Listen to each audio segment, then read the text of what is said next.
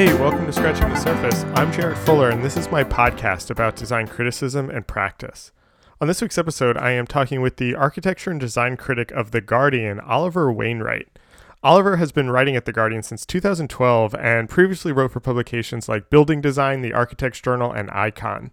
Before transitioning to journalism, he studied architecture and worked in a number of studios, including OMA. Last year, he published Inside North Korea, a book of photographs of the architecture in North Korea. In this conversation, Oliver and I talk about his interest in writing and why he left uh, architecture practice. We talk about the challenges with writing for a general audience for a newspaper like The Guardian, the role of the critic, and that sometimes tricky position of being both a critic and a practitioner. I have been reading Oliver's writing for years. I'm a big fan and was excited to finally have him on the podcast. I think you'll really enjoy this one. If you're a fan of the podcast and want to help support it, you can become a member for $5 a month or $50 a year. Members get an exclusive monthly newsletter that I like to think of as the director's commentary for the podcast. Each month, I share additional content, episode previews, and short essays related to the themes of the podcast. These memberships really help keep the podcast going, and I just appreciate all of your support and hope that you enjoy this conversation with Oliver Wainwright.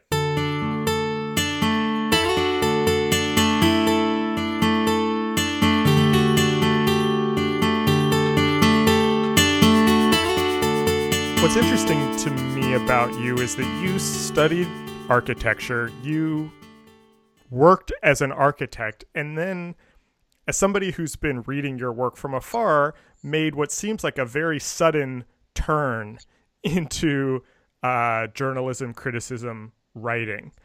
And mm. I kind of want to start there actually, and I'm I'm curious about that transition. Was was it as sudden as it seems like kind of in retrospect or what was your interest? Where were you at the time when you kind of started writing? How did all this come about? Yeah, and that's a very good question, and and I guess actually it was much more gradual um, than maybe it seems from the outside. Um, so as you say, I, I trained uh, to be an architect. I, I, did my undergraduate at the University of Cambridge, and then uh, my first kind of year out working in practice, I actually went to work for the mayor of London, mm. um, for the Greater London Authority when Ken Livingstone was the mayor. So a fairly kind of radical left wing mayor, yeah. and they just set up a little team called the Architecture and Urbanism Unit, which was a, a small group of architects kind of working within the um, the the GLA, kind of within the political sphere. Mm. And and I suppose that was the stage that really kind of triggered my interest in in the power of writing potentially beyond the power of designing because a lot of my job this was the, the, kind of first job I had straight out of school was writing reports and writing kind of design reviews um, oh, and and quite kind of political documents that would end up you know trying to influence the nature of certain developments. Um, and it was fascinating, you know, get, getting this exposure to the kind of behind the scenes mechanisms, you know, the, the way that London was actually being yeah. shaped in the run up to the Olympics. Um, so I think it was then that I started doing some freelance writing. Um, then I moved to Rotterdam to work at OMA um, to work yeah. on some competitions and things like that. And again, when I was there, I ended up drifting into AMO, which is the so-called yeah. research think tank. You know, I mean, uh, from the outside, it sounds like this very kind of glamorous, um, you know, research cluster within the office, but it's basically the same thing as OMA. It's just interns gathered around Wikipedia and InDesign, you know, right. desperate making books and doing research. But but it, it was the side of the office that I found fascinating because it was a much more kind of journalistic research led process. And when I was in Rotterdam, that's when I started actually writing for magazines. So um, that would have been about 2007, 8, I think, that I started having some articles published in things like Icon magazine and the Architect's Journal and building design. Um, just little things like little reviews or interviews with architects that I'd met. Um, then I came back to London and did my master's at the Royal College of Art. And again, it was this whole process. You know, all the time I was studying architecture, I actually found much more kind of pleasure and reward in, in the writing I was oh, doing on the side. Whether it was, you know, writing the kind of arguments and descriptions behind my own projects or, right. or writing other people's work. Um, yeah, so I just ended up doing more and more kind of freelance work on the side, really. Um, and I was very lucky when I graduated in uh, 2010. Um, Building Design magazine was having a bit of a shake-up, and the guy that had been the mm. architecture critic became the editor. Ellis Woodman. Okay. And he approached me, you know, literally on my graduation day saying, uh, Do you want my nice. job? Do, do you want to be the full time critic of the UK's most read architecture magazine? So it was a bit annoying to be honest because I'd really I'd been planning to go into practice and, and thought okay I can you know have a practice and kind of write part time and, and do both um, you know which is the the ultimate dream and then was suddenly offered this full time job as a critic that was too good to to turn down. Yeah. Uh, yeah, that's, that's what I did. I, I have a couple questions. I, I actually find that really fascinating. I have a couple questions about that trajectory. So you kind of finished your undergrad and you, you got this job working for the mayor and you found yourself writing a lot. What was your writing experience like at that point? Had you done any writing? Did you know you had an interest in writing or a, a, a talent or a, a bend there? I suppose it was a very different kind of writing. I mean, the the reason I chose Cambridge to study architecture is that of the architecture schools in, in the UK, it's probably the one that has the strongest kind of history and mm. theory uh, side to the program. So so I suppose throughout those three years of of undergraduate study, I'd written a lot of, of kind of essays and kind of critical okay pieces. I was mainly of a of a more historic nature. Um, and then yeah, shifting to the GLA, and it was almost like having to be a kind of historian of the present, you know, which is I suppose what criticism is. Right. I, I was I faced that. with these um, very uninspiring planning applications for speculative apartment buildings in East London. Yeah, this is the, the, Olympics. The 2012 Olympics had just been announced. Oh, right. So, so a lot of developers were were there was a kind of gold rush to East London, um, producing you know these very cheap designs for high-rise speculative towers. And I was having to kind of write criticism on, on the schemes, and then that would be fed into the the planning process. Oh, that's um, interesting. Yeah, and it was it was like you know being dropped in at the deep end. I must have been about twenty, I guess, maybe or nineteen, and you know suddenly you're sitting in meetings with middle-aged architects, telling them that they could do a bit better.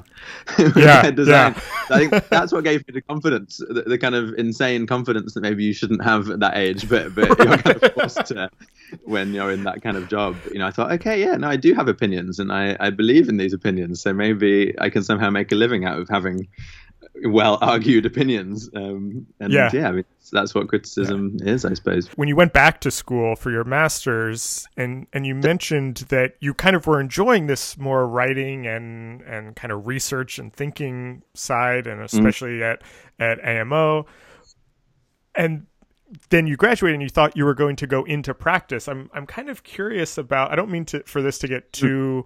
Uh, like what if? Yeah, but what what were you kind of thinking? What kind of practice were you interested in, and and did did it even yeah. did you even think about full time writing? Was that even something that kind of had crossed your mind, or were you kind of set on this practice? No, I'd, I'd never considered full time writing. To be honest, um, I was I was determined to be a designer okay. and, and, an architect of some kind. Uh, and I actually I set up an office with a couple of friends while we were still studying at the RCA, um, we, we all found ourselves drifting towards the same topic, which again, it was the Olympic mm-hmm. site, because that was such a kind of politically contentious thing at the time in East London. You know, it was it was being seen as this kind of steamroller of fast track gentrification that was seeing the the forced displacement of, of communities and industry and and kind of fragile businesses from the the lower Lee Valley so we all kind of came together and, and did um, a project, a kind of speculative project about an alternative Olympic legacy. Mm. Uh, we, we, we, were called Studio Super Niche because all, all, all, of the topics that we would would somehow be yeah. quite kind of niche interest. Oh man, I love that. Uh, and it was two architects, a product designer, and a sculptor. And then you know, so we did this project. We actually took it to the Rotterdam Biennale in 2009 oh, nice. and won the kind of student prize for the the Biennale. And we thought, yes, you know, this is our first project. We're going to go on and do great things. And then a few months later, when we graduated, we kind of disbanded because we actually realized that we all had quite different interests. Um, you know, the, the, the furniture designers kind of went off and, and became you know solo designers. I ended up um, uh, going to, to building design magazine. So yeah, it kind of fizzled out. Um, yeah, that's that's what could have been if I'd have. Uh, that's so interesting. And it, the idea was to somehow cross over between, you know, I suppose quite a research-driven model. So, so that's what we were really interested in, like re- researching the forces that were were causing this kind of fast-track gentrification and displacement, but then making I suppose, you know, slightly kind of speculative, propositional architectural structures that kind of embody practice, which have been very commercialist. Now, you know, you were kind of interested in this practice that was very research driven and kind of looking at these these kind of external forces and how they were influencing the work itself. And then you find yourself in a job where you are basically just writing about this, right? What was that mm-hmm. like to kind of I imagine you were kind of taking these same themes, these same questions you had, but instead of applying mm-hmm. them to buildings or projects, you're applying them to essays and reviews, etc. Was that a big jump to you, or did it feel like a kind of continuation of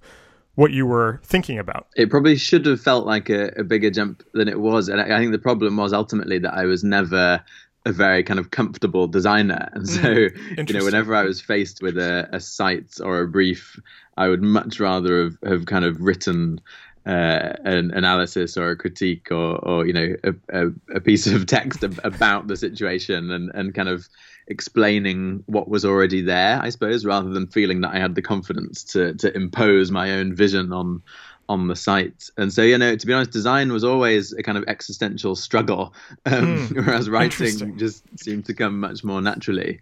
And, and, I think ultimately you do end up doing what, what you're good at. And I knew that I was a much better writer than designer. You know, I would have loved to be an architect, but it, it was just something that didn't kind of come naturally. Yeah. Um, whereas the writing and i also to be honest i found the reality of of practice so different to to what you're kind of led to yeah, believe yeah you know, I'm sure you found the same. You know, when you're, you're studying uh, in in school, the conversations and the kinds of ideas that you're exploring, you know, are so exciting and so fascinating. And then you you join a practice, and most of your time is spent staring at AutoCAD, you know, 24 hours a day, clicking lines, and it's it's a very soul destroying, mind numbing yeah. job. Yeah. I always tell people like the reality of being an architect, the kind of technical information that has to be produced to make a building is just mind boggling. And, and the kind of creative, critical process is a fraction uh, of, of that time. Right. And, and so I would always sit in meetings or, or be, be, kind of uh, eavesdropping on meetings and wishing that I was, you know, having that conversation and, and could, you know, talk to the the kind of partners and the directors rather than being the kind of lowly intern. And I suppose as a journalist, that's what you do. You know, you you have the conversations with the people that are actually making the decisions eh, and, and the clients and the the planners and the funders, and you're kind of operating at that level rather than being a, a cog in the machine of a much bigger practice. You know, I've talked to a bunch of architecture writers who came from practice or who studied architecture and then found themselves in roles where they're where they're writing or are architects and then are also writing at the same time. And i'm very interested in the relationships or the intersections between kind of architecture practice or architecture education and maybe maybe we don't even have to limit it to architecture. We could just say design in general and like the the training of a designer or an architect how that feeds into or influences writing and the writing mm-hmm. process. And I'm curious your thoughts on going through this architecture education. How does that influence how you think about writing or even your role as a writer? Mm, that's a really good question, and and I think it's it's kind of essential. I, I think to to being a critic. It's a discipline like architecture. I think to have studied it is is it's just a really helpful thing, partly because it it gives you a level of of sympathy and empathy mm. with architects. I think um, yeah. it's it's incredibly difficult to make a building, let alone a good building, and it's it's important to know you know just quite how hard it is and all of the obstacles yeah. that are put in the way. But I think more fundamentally, it's important to go through that to know quite how powerless the architect is because I, I would always say, and this was my pitch to the Guardian when I applied for the job, you know, about mm-hmm. seven years ago now, that actually the the architect is is such a kind of small figure in the bigger picture of urban development. And when you're in practice, you you really realize that you know you're at the mercy of mm-hmm. of the mm-hmm. client, of the funder, of the planning officer, you know, of all these much bigger, often kind of invisible forces behind the scenes that are shaping the city and shaping architecture. Yeah. Uh, and I suppose that's what I always try and focus on in my writing. You know, I, I think it's the critic's job to kind of unpick that system and shine mm-hmm. a spotlight on on the the kind of hidden world. You know, that's not just the architect in their ivory tower, you know, drawing the design. You know, that's not not how buildings get made. That's a a very small element of it. And it's the yeah the flows of capital yeah. and the, the planning policy loopholes and all of these other things which which really have the kind of fundamental influence on on how buildings and spaces turn out. I recently talked to uh, Reinier de Graaf actually about uh, mm about AMO, but also about his book Four Walls and a Roof, which in in our conversation we kind of mm. say that basically what you just said is kind of the thesis of that book is that architects like to sometimes pitch themselves and, and I'll throw designers in this as these kind of future world builders and and they can kind of dream these things out of nowhere when in reality it's actually a very reactive discipline. Uh, and I found his writing on that to be very refreshing because it's not always talked about. And I think your writing does that also. And I'm, I, I don't mean to draw too many connections, but I'm I'm wondering if that mm. did you get some of that influence when you were at at OMA or or when you were in practice were you kind of feeling that and it, has that influenced how you how you kind of approach your work now? It's funny actually, yeah, because no, I, I know Reinier well. He was one of my bosses when I was at OMA. But but to be honest, it, it's a very strange position to have. I find as a practicing architect to be so cynical about your own work. Because in a way, the, the thesis OMA now yeah, is um, is so cynical. You know, they're, they're almost kind of mm. openly critical of, of their own work. You know, when I went to review. Um, the De Rotterdam project, which is this gargantuan office and apartment building in Rotterdam, which they've been working on for about 15 years. Um, Rem insisted on kind of driving me to the building across the bridge because he was so obsessed with the the kind of formal uh, effect as as you cross the bridge and, and the view changes. And then we got to the other side, and he let me out, and he said, "Oh, you know, to be honest, that's all you need to see. The rest of it's just a cheap speculative office build." and I, I, kind of thought, okay, well, that's going in my article. You know, this is a guy who's kind of openly, you know, blatant about the expedient way that they work, and it's refreshing in a way. But but I do find their attitude hasn't really helped. You know, if you look at the quality of the buildings coming out of the office over the last. Yeah say 10 years they're just not very good anymore you know they're, they're kind of sub foster you know team d uh, uh, foster and partners are producing yeah. Interesting buildings and i find that cynicism actually not very helpful when you're in a practice I, I think Reinier is a brilliant writer and a, and a brilliant um, lecturer and, and incredibly entertaining but I almost wish he would kind of step outside the practice and be, uh, you know, th- throwing the missiles in from the outside rather than producing these mindless buildings. Yeah, you know, that's actually I didn't think about it that. I I don't disagree with how you just framed that, and and I was, you know, obviously I read the book as somebody who's not in the architecture world. Uh, mm. And so I was reading it as an outsider, and I'm really and I'm I'm wondering if that kind of shaped now how I how I read it and even when I talked to him but the thing that I found refreshing about it is that I feel like today it's very easy for designers in general this is a blanket statement um, and I, mm. I I'm including myself in this I, I probably am guilty of this on this podcast of kind of singing the praises of design as this thing that can solve any problem.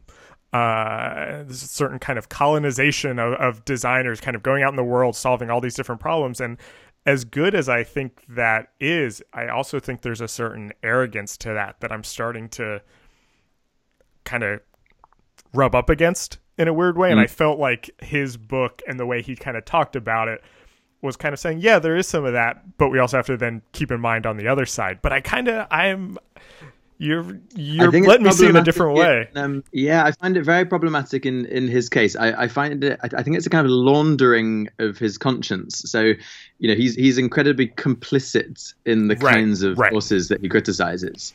You know, it's it's fine to to rage against um, you know speculative apartment buildings and uh, the kind of dangerous forces of overseas capital, but then don't go and work for those clients. Right. You know, right. Yeah, he's very conscious that a lot of the work they're doing, I think, is in that direction. And by writing a book criticizing it, you know, he's kind of absolving himself of those sins. And it's very clever. You know, the same with Rem, you know, he's yeah. very critical of his own buildings, which then actually as a critic kind of takes away our own ammunition because the architect themselves has has uh, kind of revealed the flaws of their own project. So yeah. it's a it's a very clever position to take, but I think actually a much more useful thing to do would be not do that kind of work. And actually, if you're against the kind of neoliberal capitalist model, um, may maybe it's like um, the Mass Design Group, you know, which is a not-for-profit right. uh, agency which works, you know, only in the public sector, or a group like Architecture Zero Zero, which which does the mm. same. You know, they they they're very kind of ethical in the kinds of projects they choose. So it's it's a choice as an architect. You know, they're they're not slaves to the system. They can very easily choose the kind of work that they um, would like to take on. You know, this isn't. I this is interesting to me. I don't I don't mean to turn this into an OMA takedown podcast, but um, but something that I've always been interested in is, and I actually wasn't planning on asking you this, but I find this really interesting. Um, mm. I, I've, I, as I told you kind of before we started recording, that I went to graduate school really interested in the critical side of graphic design and, and potentially moving into more of a role of a critic. And while I was studying, kind of shifted that a little bit of really kind of wanting to do both. Wanting yeah. to be a practitioner and a critic at the same time. And I'm wondering if you think that's possible. Um, can mm-hmm. can you be both inside the system and uh, and criticize the system at the same time or do those come from two different ways that there's always going to be that kind of tension there i think it's very dangerous territory actually and and the example i would hold up is michael sorkin mm. who i honestly think is one of you know the 20th century and, and 21st century's best writers you know the, yeah. the stuff he was doing for the village voice in the 80s and 90s was just brilliant you know incredibly passionate kind of activist criticism is is you know the model that we all aspire to. Um, and now he has a very corporate architecture practice producing these awful buildings in China, you know, of the kind which maybe 20 years ago or even 10 years ago he would have railed against with, oh, you know, oh, venom. Mm. Um, and and now he's kind of doing it himself, and I think it is problematic. You know, it's the same with architects who who move into to criticism. Um, I, I, think it's, it's, different. I think there, there are some architects who are also great writers. I mean, Sam Jacob, who yeah. who you had on your um, podcast recently, is an amazing model of someone who combines. Uh, you know, practice with theory and teaching, and again, brilliant writing. Um, but I don't think he would call himself a critic. Right, you know, his, that's what I was going to say too something that kind of feeds into his practice. Um, so no, I think it is very difficult to do both. You, you end up kind of tying yourself in uh, in ethical and existential knots. yeah, so so so basically, you're saying that you're not going back to practice uh, anytime soon. No, I, I wouldn't describe myself as an architect anymore. I mean, I'm not. You know, some people say, "Oh no, you're still a, a spatial practitioner. Your your writing is a means of practice." And I say, "No, I'm not. I'm a journalist. Mm. You know, mm. my my medium is words. I'm not an architect." Is that important so, uh, to you to draw that distinction to say that this is not a type of practice, that this is journalism? I think it is increasingly. Yeah, I do. I get quite frustrated by um, the world of you know. I, I, use the phrase spatial practitioner with um, inverted commas because I think I don't know over, over the past I suppose decade or so, the, the kind of industry of biennales and triennales has produced this model of practice that, that only exists in that realm. Right. And it's it's often the same practitioners speaking to the same audiences about the same fairly kind of esoteric, mm-hmm. hermetic ideas. and I, I suppose my role, you know, in a, a, as a critic writing for a general public audience, is to kind of take a sledgehammer to that world of, of very arcane architectural theorizing and and you know spell it out in straightforward language. Um, so right. I yeah I see myself as a as a journalist, you know, and, and try to be as as straightforward and down to earth and um, kind of accessible, I suppose, without dumbing down. I'm I'm curious about your role at the Guardian, where you are writing to a general audience or for a general audience, how you see yourself as some sort of, uh, you know, whether it's kind of translator between the industry or the field and and the general audience. How do you how do you fit into that? relationship mm. uh, and specifically at the guardian which is different than writing for a architecture publication, like you were just kind of saying? Mm, yeah, that's a great question. And then to be honest, it was a huge leap to make. So I yeah. spent um, two years working for Building Design Magazine, which is a, a trade publication. Mm-hmm. So at the time, it was sent to every registered architect in the country, and it was a kind of uh, I think each w- week I had like one kind of two thousand word review, and it was a very kind of thorough review of, of a particular building, you know, usually like mm. the latest building that had been completed that week, uh, generally in the UK, but occasionally internationally.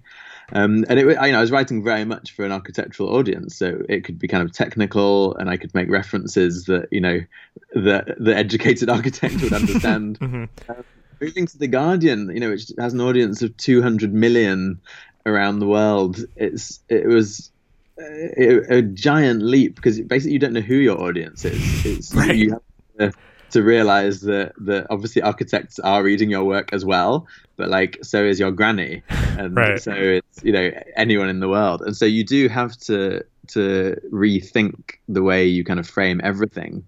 And I think that the biggest challenge is is um, that when you're writing for a national or, or, international paper, it's your role to explain to people why architecture matters. Like, mm. why is this stuff relevant? Why on earth should they be reading about the latest building or the latest urban plan? Mm-hmm. Um, and and so you really have to find ways to kind of yeah to make it relevant and to explain to people why it matters and that actually this is stuff that affects everyone and their their daily lives you know so i suppose less time is put into talking about um you know shadow gaps and the way the brick details the window reveal and the kind of details yeah. I write a lot about for a technical architecture magazine um and and much more about yeah the bigger forces the kind of political social um, and financial forces that, that are shaping buildings and, and spaces. So yeah, that's that's what I tend to do much more of at the Guardian. If it's okay, I'd like to talk a little bit about kind of process and and mm-hmm. and uh, kind of how you go about your writing because reading through the archives, I think there's a really nice mix of pieces, and I think, like you just said, there's this kind of constant theme about that's really become the theme of this conversation about kind of these larger external forces and how they influence the built world mm-hmm. and you you move nicely between what I'm going to call kind of more traditional reviews you you kind of mm-hmm. go to a building you go to an exhibition and you kind of talk about it mixed with yeah. pieces that are a little bit more longer form they're kind of pulling back a little bit to look at larger trends. Uh, two of yours that I read recently was about the influence of Instagram on architecture, or like the mm. the pencil buildings of pencil skyscrapers of New York, which is mm. not necessarily a specific building, or even like the Instagram one. You're not talking about a specific place, although you have a lot of examples. But it's kind of looking at these larger themes. Are these things? I guess I have two questions, um, and you can kind of pick which one you want to answer. or Answer them however you want. Um, are you kind of thinking about these things and you're pitching these? Is there an editor who's saying hey can you write about this building? And then are you thinking about okay this is a review. This is more of a uh, a long form. How do you kind of approach that process? Well um, yeah sorry that was a lot let me start at the beginning because it's a fairly complicated. Uh, well, it's not that complicated. It's, it's changed. Okay. So um, I started at the Guardian in 2012. Um, until that point, there'd been an architecture critic, Jonathan Glancey, who'd been there for I think about 25 years and and he moved on and they did this kind of very radical thing of actually advertising the job in the newspaper oh, which wow. they'd never really done you know the critics are kind of usually middle-aged and upwards um, people with you know a lot of connections who are kind of ushered into the job right. and this was an open advert um, so I applied along with everyone else in, in London and beyond who writes about architecture. right. uh, and they, you know, it was a quite a grueling process. There were like two rounds of interviews. They got to a short list of about six people, I think, and we were all asked to do the job for 10 days, like set up a blog. Imagine you're doing this job. What would you write about? Mm. Um, and I was actually away at the time. And so I think as a result, when I got back, I kind of massively overcompensated and thought, shit, everyone else has had 10 days. So I just churned out a huge number of articles or like article ideas. Um, and then when I went for my interview, I made a big thing about saying, actually, you know, we should be covering I suppose you know the ninety nine percent. So, so usually architecture critics write about architecture for the one percent. Right. The yeah. museums, the galleries, the opera houses, the the private houses. I was saying you know we need to be writing about healthcare architecture, about schools, mm-hmm. about public spaces, about stations, about infrastructure, about you know the kinds of things that go under the radar. Um, so they they were kind of sold on that idea. Um, and I got the job. And then when I started, it was this huge anticlimax because basically they said to me, "Oh no, we we, be- we kind of want you to be like a one man version of Dezeen." Um, you know, several articles a day. You know, we want it's more about right. quantity, uh, quality. And you know, I, I proposed all of these kind of in depth, right. long form. Uh, politically and socially led features, and they were like, "Oh no, can't you write about the fact that Kanye West wants to be an architect?" Or you know, here's yeah. the latest kind of penis-shaped building in Beijing. Can you write a funny blog about that? And so, to be honest, the first twelve months of the job was this constant battle mm. of of arguing with my editor, saying, "Actually, no, you know, the Guardian is a kind of serious yep, platform right." for, for slightly more considered criticism, not just churning out blogs that are going to get clicks and so yeah, the, the first year was quite stressful because it was um, basically an article every day um, of, of, a kind of shorter, um, I suppose, lighter nature, and it was quite difficult to do those longer features. Um, and then my editor changed, which you know I don't want to get too personal about it, but basically my life changed completely. I, I finally had someone that that kind of understood what I was interested in, yeah. and and embraced you know just the kind of topics that we've been talking about, as you would imagine the Guardian would. Um, yeah. But but yeah, so so the system is basically that I propose whatever topics I think are important. Um, that's the difference, I suppose, with a national paper compared to an architecture magazine. That I'm the only person there who has any interest or knowledge in architecture. so they kind of trust me to to tell them what we should be covering. Um, and yeah, the, the length just totally depends. Uh, you know, stuff's going in the paper. It obviously has to be shorter because space is more limited. Right. Um, and then, you know, occasionally I get the luxury of doing something called a long read, which can be yeah. up to about 6,000 words. Um, but yeah, it really varies on, on the topic and whether it's online or in the paper or, you know, yeah, there's a whole range of things from kind of thousand word quick reviews, which I have to kind of write as soon as I've seen an exhibition, to to much more investigative stories that, that can take you know several months of uh, of kind of working on in the background. Right. I mean, to be honest, those ones I really enjoy doing and, and would much rather do yeah do many more. Yeah, I mean, yeah. especially kind of hearing how you kind of pitched what you saw the role as. It sounds like those those longer pieces are really where your your interest is. Yeah, no, that that really is true. I mean, the one you mentioned, the the New York Pencil Towers piece, I suppose that's in a way my kind of ideal mm. format. You know, something which takes a phenomenon and really tries to drill down into all of the different factors that have kind of spawned that phenomenon you know, so I was really trying to explain to people how kind of air rights work, how FAR works, the kind of intricacies of the New York zoning policy, where the funding is coming from for these kinds of buildings, who's buying them. Mm-hmm. You know, I tried to speak to every kind of party involved in, in the process and then basically just explain what's going on and and not I suppose it wasn't so much a critique. I wasn't really trying to take sides, but I was just explaining the the situation and allowing people to to make up their own minds. Really. So you've you, have you have now had this job for you know six years, six and a half years. Hmm. has it? How has it changed, or how how have has your writing changed, or is the way you kind of approached the job changed over those years? Um, that's a good question. It's, um, I mean, in a way, it's got easier, but partly because, like anything, obviously, the the more you do it, the more naturally it it, it comes. Um, but it's also a situation when you join such a huge organization, you know, with hundreds of editorial staff, it does take to kind of basically establish yourself and kind of mm-hmm. exert your position and, and get a certain level of um, trust, I suppose, you know, to to the point that editors will will happily let you go off and and research something properly and not kind of expect the the daily blog about whatever is popular on Dezeen that morning. You know, so yeah, the, the longer I've been there, the more freedom I've had, I would say, mm. to to say exactly what I want to write about.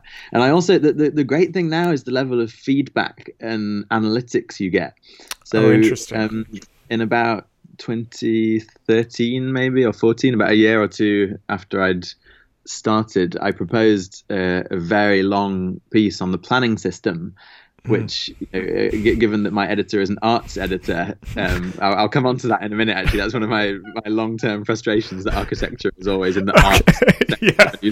for not not society um, you know I, it was a difficult sell to be honest a 6000 word essay on problems with the planning system but anyway they, they allowed me to do it uh, and it was one of my most popular articles ever mm. you know. Hundreds of thousands of people read it in, in, a really unexpected way. And so that at least gave me some kind of ammunition that I could go back to my editor and say, look, there is appetite for very right. long, detailed essays about problems with the planning system. You know, please let me do more. Um, and so they did. And so I've done, you know, a few of those now. Uh, and that's the really great thing about having this this kind of detailed level of analytics that, that I have instant feedback about what kinds of stories are popular. Um, and, and also this thing called engagement. You know, it's not just about how many people click on these things, but it's about how long they stay and then also what they click on next. You know, so if I right. can prove that I've built myself a community, that's how they like to refer to right. to our readers. You know, if I can right. say, look, I have this loyal community of uh, you know thousands of readers all around the world who are interested in these kinds of topics. You know, this is what I need to be writing about. Um, then that that's a really helpful way of me uh, convincing the powers that be. You know, it, that's actually really encouraging too, because so often the narrative around analytics and and clicks is that the audience w- and the readers want the quick stuff. They want the mm-hmm. the the Dezeen stuff that they were trying to get you to do six years ago. And so to hear that this that these longer pieces are doing that also is actually encouraging. I think is worth uh, yeah. celebrating for a second. Yeah, yeah. No, I, I was really happy and, and quite surprised to be honest. And I, it's interesting, you know, people say, "Oh, the internet it just means people want to read short stuff." You know, that's really not true.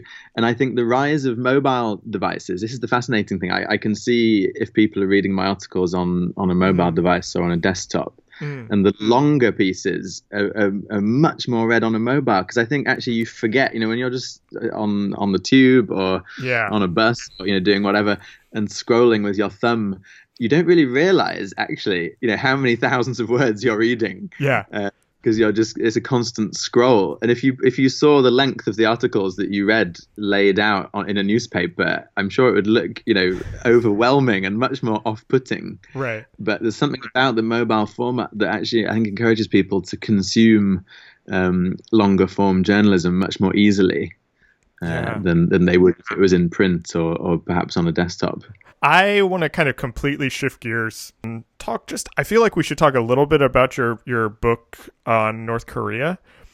Um mm. I I I know you've talked about it a lot. It's gotten a lot of press. Um so I don't want to spend too much time on it, but I, I think I, I, I, I imagine a lot of people are aware of it, but I'm thinking about it actually in the context of this conversation we've been having about the influence of these external forces on the built environment and i'm kind of suddenly realizing that Inside North Korea is almost like a perfect case study of this thesis that you've been putting forward for the last kind of 10 years in your writing. Um, do you see it like that or or or maybe maybe before we even get into that, can you kind of just give a quick overview of what that book is and and how you think about it, and then how it kind of maybe relates to this larger conversation mm. we've been having and and the rest of your work? Sure. Um, so yeah, the book came about because quite a few years ago now, probably 2014 or 13, I pitched an idea to my editor about uh, a feature on the architecture and urbanism of Pyongyang, um, just because I'd I'd seen photos. I think uh, one of the Venice Architecture Biennales, and it just looked like a fascinating place, obviously. Uh, and they said, okay, fine, as long as you go as a tourist and we have nothing to do with it. I was like, okay uh, you know, obviously the Guardian's very sensitive. It was the same when I went to Iran. You know, I couldn't go as a journalist, so I kind of went on holiday to, to mm. Iran and then wrote about it afterwards. And and it was the same with with North Korea. I had to join a kind of package tour of holidaymakers um, on this. It was a kind of architectural tour, so it was about ten days of, oh. of seeing all of these architectural sites in Pyongyang. But I'd made an agreement with the company that took me there. I said I, I want to write about this. You know, I am a journalist. I'm not not trying to like sneak onto your tour undercover. And so amazingly, they negotiated with the North Korean partners, and they said, okay, you know, as long as you just focus on architecture and urbanism, and it's not a kind of human rights expose, mm. uh, then it's hmm. fine. So actually, I got a lot more access than I would have done if I'd gone as an official journalist, because huh. they really restrict journalists' movements. You're, you're kind of flown in, shown, you know, the one particular site they want you to see, and then you're flown straight out again and I realised that actually going as a tourist, they're they're less strict. Um, I mean, it's, it's still obviously very stage yeah. managed, choreographed, but but you do get to see a lot more. Uh, so I did that, and I um, I wrote a long piece for the Guardian, and I think yeah, I started a blog called North Korean Interiors. Oh right, I remember that now. Yeah, so that came out yeah two or three years before the book. Um, which was my yeah photographs of interiors which I, I, don't know if I'm I can say they went viral but they were popular yeah yeah they were definitely popular. yeah they had that kind of surreal you know Wes Anderson mm-hmm. quality something about the color palettes and the symmetry um, and just this amazing kind of time warp feeling. Uh, and then a few architecture photographer friends of mine you know, I've never called myself a photographer. I'm just like an enthusiastic amateur. and they were like, oh, yeah, you should do a book. So it was a kind of joke in the pub one day. Um, but, you know, like those jokes, it often happens, you kind of accidentally turns into reality. I, I emailed Taschen.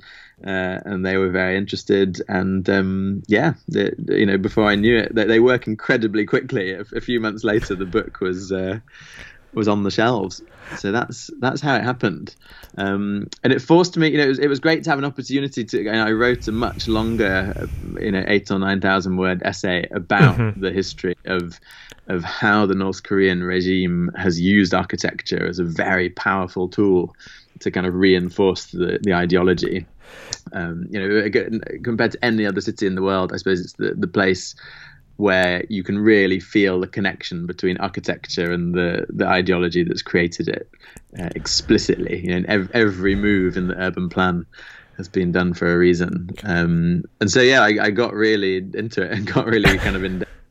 Um, and have been doing yeah quite a few kind of lectures and exhibitions um, based on the book over yeah. the last year. I mean that's what that's what I think is actually the most interesting about it especially hearing that you know you had to kind of negotiate with the North Korean partners and that if you're going to write about it you couldn't write about these certain things. Yeah. But you kind of were able to through the lens of architecture. Like it isn't just it, it is about the ideology that this these buildings and these interiors are kind of making reality. You are kind of oh, yeah you're you're still not, able to. It's not like you're just kind of ignoring all of that. Sure, sure, and it's not censored. You know, they didn't um, ask right. to see the text or anything like that. So I mean, they they are they're quite happy to accept criticism. Um, it, it was more just that the guides, but basically that um, if if you go on one of these tours, you know, you you get shown what they want to show you. Right. There's no, you can't say, oh, can I go and see a labor camp, or you know, can, can right. you take me to the local prison or uh, you know, the lower class housing district around the back? You know, you you see the showcase projects, and that was made very clear. Mm-hmm. And I I make that clear in the book. You know, it's not a kind of undercover um, reportage. It's very much, you know, this is what they want to show the outside world. Right. Um, but I suppose in my essay, I was able to delve into the yeah the, mechanics behind architecture and the urban planning and, and the meanings, the ideology, and, and yeah, be be critical. Yeah. Um, but yeah, it's, it's focused specifically on on I suppose architecture and and planning. Um, but the, the really unexpected outcome actually, I did an exhibition in um, Paju, which is a, a town in South Korea, very close to mm-hmm. the border. Yeah with the north, and the the kind of chief city architect of Seoul came to see it, and he said, "Oh, we should move this to to Seoul. Um, there's a space in the city hall. Oh wow, where we could." And so you know, a few weeks later, this exhibition appeared in in the government building in the capital of South Korea. You know, which is the first time they'd ever um, kind of acknowledged the North um, yeah. publicly and politically in, in that way and and that's what dawned on me actually the architecture is a, a, relatively neutral ground and kind of means of communication and potential collaboration between the two sides mm. um, and so since then i've been meeting with some korean curators who are uh, going to be doing the the seoul biennale this coming year and they're really trying to do a partnership with pyongyang and and use architecture as, oh, as a wow. means of cultural exchange in a way kind of bypassing the political level, you know, and, and architects speaking directly to architects. So oh, you know, so it's, really promising actually. The, the, power. I don't want to overplay the power of these photos, but but it's amazing how they they have proved to be a kind of diplomatic tool in a way. Yeah, that's that's really interesting. What are you thinking about now? What are the uh, what are the topics or subjects that you find yourself gravitating towards, or things you're writing about currently, or things that you want to write about in the future? Well, I'm not sure I can really give away. okay. uh, I, I, should say check the Guardian in a few weeks. right. uh, but no, I um, well, lots of things. I, I suppose one of the things I've been really interested in recently is um, the kind of commodification of co-living. Mm, so. Mm-hmm. You know, uh, house sharing has obviously been a reality for for generations what we're seeing now in London and, and New York and well all over the world is, is kind of companies capitalizing on the idea of sharing and basically monetizing the sharing experience. And so um, WeWork, you yep. know, fastest fastest growing companies in the world, has moved into WeLive, mm-hmm. uh, where they're basically doing the same thing they did for shared workspace, but for housing. Um, there's a group in London called The Collective, where you pay a thousand pounds a month for about 10 square meters. Uh, So, you know, just about room to have a single bed. Yeah. Um, you know, it's, it's kind of hotel living, and then there are all these shared amenities where you can hang out and meet like-minded people. Um, but you know, they, have got around the statutory space standards. There are very specific policies in London for for how small an apartment can be. But because they're classed as a different use, they fall into the same use class as hotels. They're allowed to bypass those kinds of regulations. Um, and so yeah, so I, I, shouldn't explain everything that I'm going to be writing. Um, right. that's looking into you know how how these very powerful companies with huge amounts of financial backing uh, are kind of commodifying the idea of, of co-living. Yeah. and that is the future. You know they're, they're buying up huge amounts of property um, in most major global cities and then another thing i'm looking into at the moment um, I guess along similar lines is how tech companies are increasingly becoming developers. Mm, mm-hmm. So maybe two years ago, I did a piece on kind of Silicon Valley urbanism, looking at the the main right. of, of Facebook, Google, Apple, you know, kind of what the architecture said about those companies. Yeah, I uh, remember that. I forgot about that piece. Yeah, well, since then they've they've really expanded their kind of urban planning ambitions you know, Google has a, a, master plan for several thousand housing units in Mountain View. Mm-hmm. Uh, Facebook has commissioned OMA to design a kind of Facebook village, um, and they're realizing, you know, it's because of the really damaging effect they're having on the nearby city, right? Right, you know, forcing people out and driving up rents. Uh, they're having to build affordable housing for their workers in order to stop that being a problem.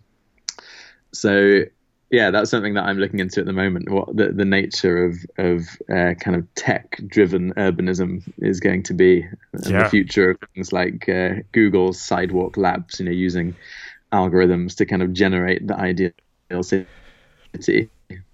Yeah, I love uh, both of those. yeah, there's a two two future features coming up.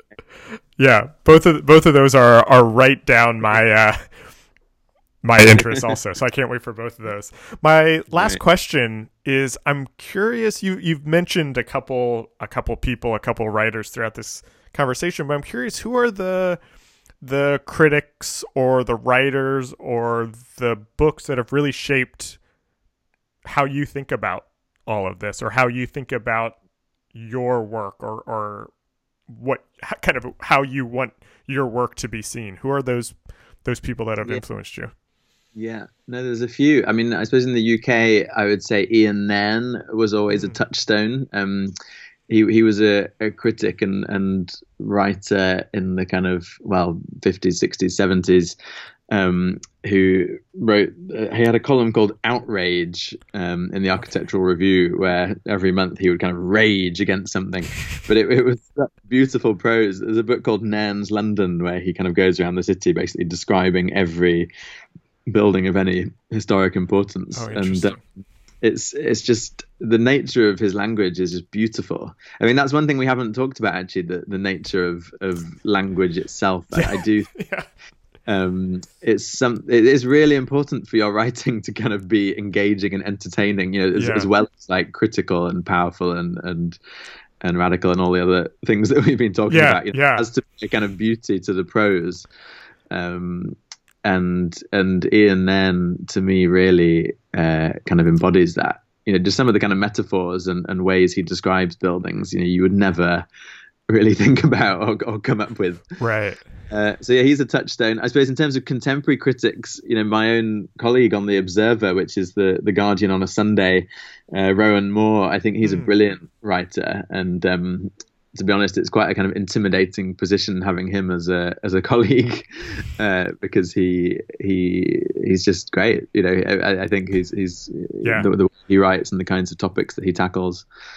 Um, who else? I think in the states, I really miss the writing of Chris Hawthorne, who I know you yeah. had on your podcast. You know, his, his, voice on the LA Times. It was always the first thing if I wanted to know what was going on on the West yeah. Coast. I would turn to him. Um, and it's interesting actually his shift. You know, it's almost the opposite to me, starting out in right. the in, in right. London and then becoming a writer.